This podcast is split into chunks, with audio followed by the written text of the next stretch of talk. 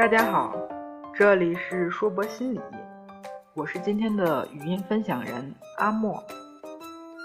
今天我想和大家聊聊关于阅读的话题。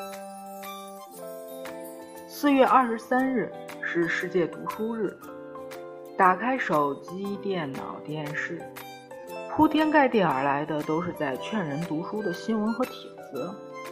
是的，是的，中国人讲。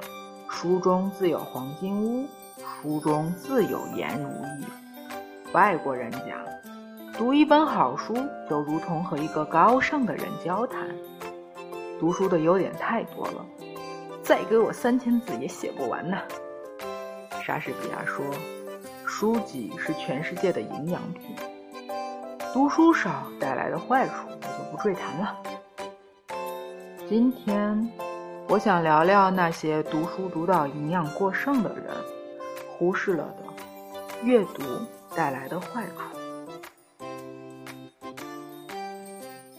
读书使人寂寞，读书是件私人的事，我们经常因为阅读废寝忘食，有时候忘记了时间的流逝，隔绝了身边的动静，外面的世界，我们沉浸在书的世界里。如果你看的是有情节的书，你可能随着剧情激动哀伤；如果你看的是充满干货的专业书，每学懂一个难题，都会有一种发自灵魂的成就感。然而，当你放下书的时候，举目四望，茕茕孑立，形影相吊，就你和书。外面的世界纷纷扰扰，与你无关；甚至书中的世界人来人往，也与你无关。有时候，我们看书是为了排遣寂寞，我们的观点得不到认可，我们的想法没人支持，我们孤独寂寞冷，想要获得支持和慰藉，不要犹豫，读书吧。志同道合的书，会最快的时间给你带来观点相同的朋友。这本书的作者，有些人读书是为了逃避身边的人或事。我们讨厌和一些人打交道，不想参与某些活动，我们得有正当的理由去拒绝无聊的社交。那么，读书吧，阅读能让你忘记在人群里的孤独。然而，他又会带你走向另一种孤独，这是多么矛盾的事呀！怎么办呢？解决之道就是和其他人一起读书。学生时代，我喜欢看漫画、小说、历史故事之类的，经常和小朋友们换书看，大家会讨论书中的情节，为了书中的人物的经历唏嘘不已。那样的阅读并不寂寞。工作后，偶尔会写写书评，发表在读书平台上。每次发了东西，都会暗暗的回来看，有没有人点赞啊？有没有人评论啊？和网友你来我往，交换观点是件有趣的事。这样的读书也不寂寞。工作忙了，读书时间少了。有时候想边看边思考，都觉得来不及。我会用朗读来代替阅读，把自己喜欢的书大声读出来，录下来，传到语音平台上。空了会去听听自己的声音，想想当时想看这本书的初衷。当然，会有听友一起听，也有人会留言说喜欢你的声音呀。每当看到这样的评论，都会觉得是个意外之喜，暗地里还有点小开心呢。如果你厌倦了阅读带来的寂寞，你可以尝试用多种方式读书。当然，找人一起看书会更快乐。参加面对面的读书会，一群人读一本同样的书，互相交流。避免了陌生人见面找话聊的尴尬。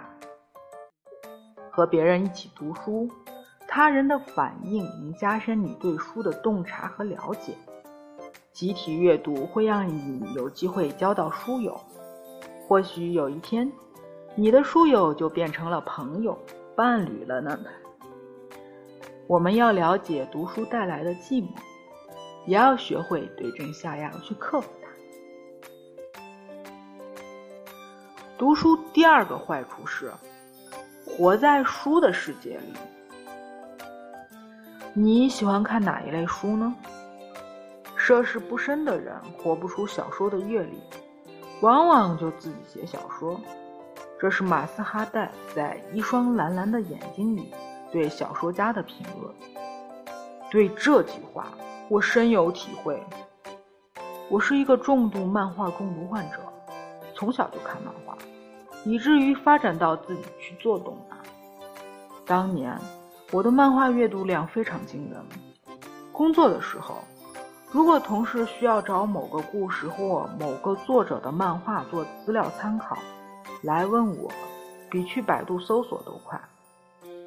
后来，因为项目需要，我开始接触最早的网文，什么唐家三少呀、天蚕土豆呀等等等等，对，就是那种网文。我现在都想说，真的太痛苦了。我在很短的时间内。要积累大量的阅读量，小说一天一本，甚至一天几本。我到现在阅读速度都非常快，估计都是当年工作留下的后遗症。当年我说我读书速度第二，公司没人敢说自己第一。书读那么快，却不做笔记、不反思，真正的囫囵吞枣，过于注重术而忘记了质的重要。有什么用呢？至今想起来都会觉得后悔。书除了泛读，更要精读。不动笔墨不读书，读书要眼到、口到、心到、手到、脑到。这些读书的真谛，都是我往后摔过无数次坑后才渐渐体会到的。有很长一段时间，我都觉得很累，和人交往没意思。总觉得和无聊的人讲话，还不如去看本小说来的有趣。我至今都觉得自己有时热血且中二，偶尔还少女心泛滥。没办法，热血漫画和小说看的实在太多了。朋友曾提醒我，别总活在二次元里。我还反驳他们说，我是个靠二次元吃饭的人，不活在二次元里才有问题呢。现在想想，这种态度才真的有问题呢。宁愿满手书堆，都不愿拥抱人生，这不就和现实脱节了吗？想的很多，内心戏丰富的人，大多都有一个共同的特点：行动力较弱。我刚开始学心理学，先解决的就是完美主义引起的执行力低的问题。你想的太过美好，忘记了现实中的磕磕绊绊。真遇到困难时，容易放弃，或者打翻重来。